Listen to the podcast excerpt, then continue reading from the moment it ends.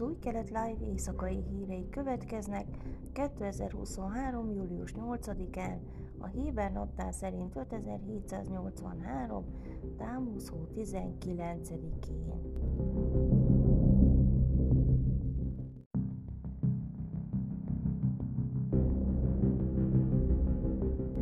Az izraeli légierő tartalékos ezredese, aki megsérült és szemműtétre szólt, miután vízágyút talált el az igazságügyi reformterv elleni tiltakozás során, pénteken azt mondta, hogy a továbbiakban nem jelentkezik tartalékos szolgálatra, és megfogadta, hogy nem teljesít szolgálatot diktatúra alatt.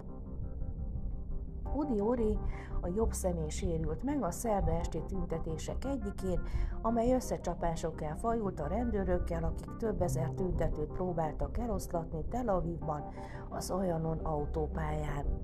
Ori a 13-as csatornának nyilatkozva eloszlatta a közösségi médiában terjedő hamis történetet, miszerint a sérülés következtében elvesztette a szemét.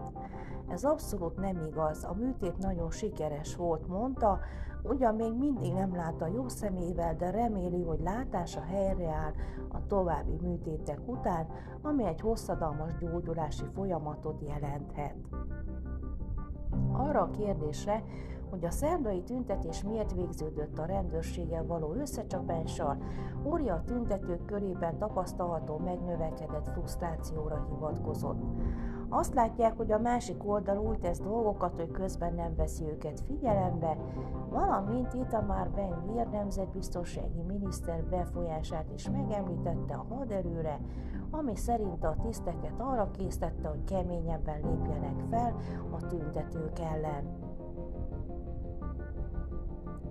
Gali Barav a főügyész csütörtökön figyelmeztette Benjamin Netanyahu miniszterelnököt, hogy ne avatkozzon be a rendőrség válasz lépéseibe a tömegtüntetéseken, melyeket kormánya igazságszolgáltatás átalakítására tett erőfeszítései váltottak ki, miközben a koalíció vezető szereplői egyre erősebben sürgetik a rendfenntartó szerveket, hogy határozottabban lépjenek fel a tiltakozókkal szemben.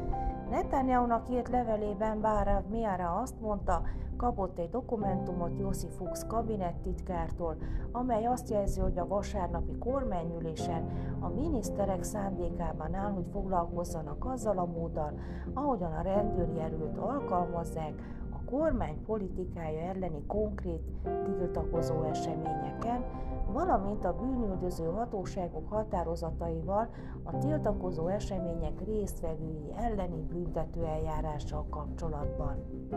A főügyész azt írta, hogy a bűnüldöző rendszer köteles szakszerűen és önállóan gyakorolni a törvény által ráruházott hatásköröket. Ez a függetlenség az emberi jogok védelmének központi garanciája.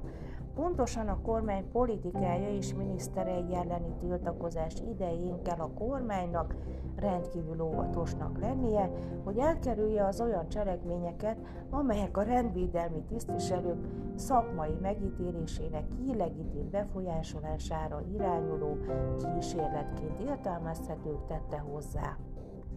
Bárav Miara szerint egy ilyen találkozó megtartása jelenleg a kormány és miniszterei politikája elleni tiltakozások közepette problematikus. Azt is megjegyezte, hogy a résztvevők egy részének személyes érdeke fűződik ahhoz, hogy a rendőrség reagáljon a tüntetésekre. A főügyész figyelmeztetése tüzes választ váltott ki, Járév Levin igazságügyi és Itamár Ben nemzetbiztonsági miniszterből előbbi azzal vádolta, hogy figyelmen kívül hagyja állampolgárok milliói azon alapvető jogainak folyamatos és példátlan megsértését, hogy biztonságosan eljuthassanak a munkába, kórházba és szabadon hozzáférhessenek a repülőtérhez, illetve más helyszínekhez. Pénteken letartóztattak egy férfit, aki állítólag betört bár Refáli modell Hothasaroni családi házába, és erőszakkal fenyegetőzött, ha nem találkozhat vele. A férfi Rafaeli színész testvérével találta szembe magát, aki a rezidencián él, jelentette a 12-es csatorna. On Raffaelli közölte, hogy gyanúsította, hogy testvére nem lakik ott. A gyanúsított ezután azzal fenyegetőzött, hogy meggyilkol valakit, vagy megsebzi saját magát, ha nem találkozhat bár Raffaellivel.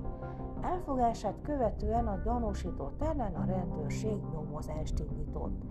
Meghallgatása után a bíróság elrendelte a letartóztatásának szombatig történő meghosszabbítását, hogy az egészségügyi szakemberek megvizsgálhassák. A behatoló egy 40-es éveiben járó férfi és a Tel Avivtól délre fekvő Bátyám lakója, jelentette a TV csatorna. Felgyújtottak egy halom LMBTQ büszkeség zászlót tartalmazó járművet pénteken ott Hasaronban egy gyűlölet bűncselekmény részeként. A jármű az önkormányzat egyik vállalkozójáé volt, tüzet egy fiatal férfi okozta, akit a rendőrség még nem fogott el.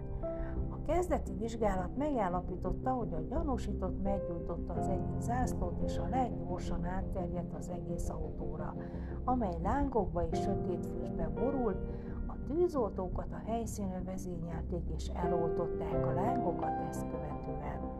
A város polgármestere Amir Kohavi elítélte az incidenst, és megjegyezte, hogy az zászlókat Támusz 17-én égették el egy bőtnapon, amely arra emlékezik, hogy a rómaiak áttörték Jeruzsálem falait útban a második templom lerombolása felé.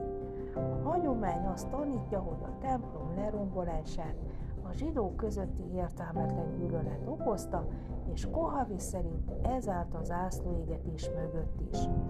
Othásaró polgármestere bejelentette, hogy megrendelést adott le új büszkeség zászlókra, amelyeket városszerte kifüggesztenek, hogy az egyenlőség, a tolerancia és a büszkeség értékeit hirdessék a gyűlölet bűncselekményre válaszol.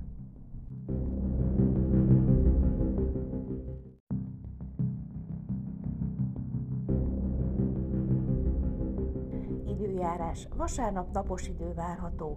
Jeruzsálemben 30, Hajfán, Asdodban és Tel Avivban 29, míg Ejláton 39 fokra lehet számítani. Ezek voltak az új kelet live hírei szombaton. Shavuatov! thank you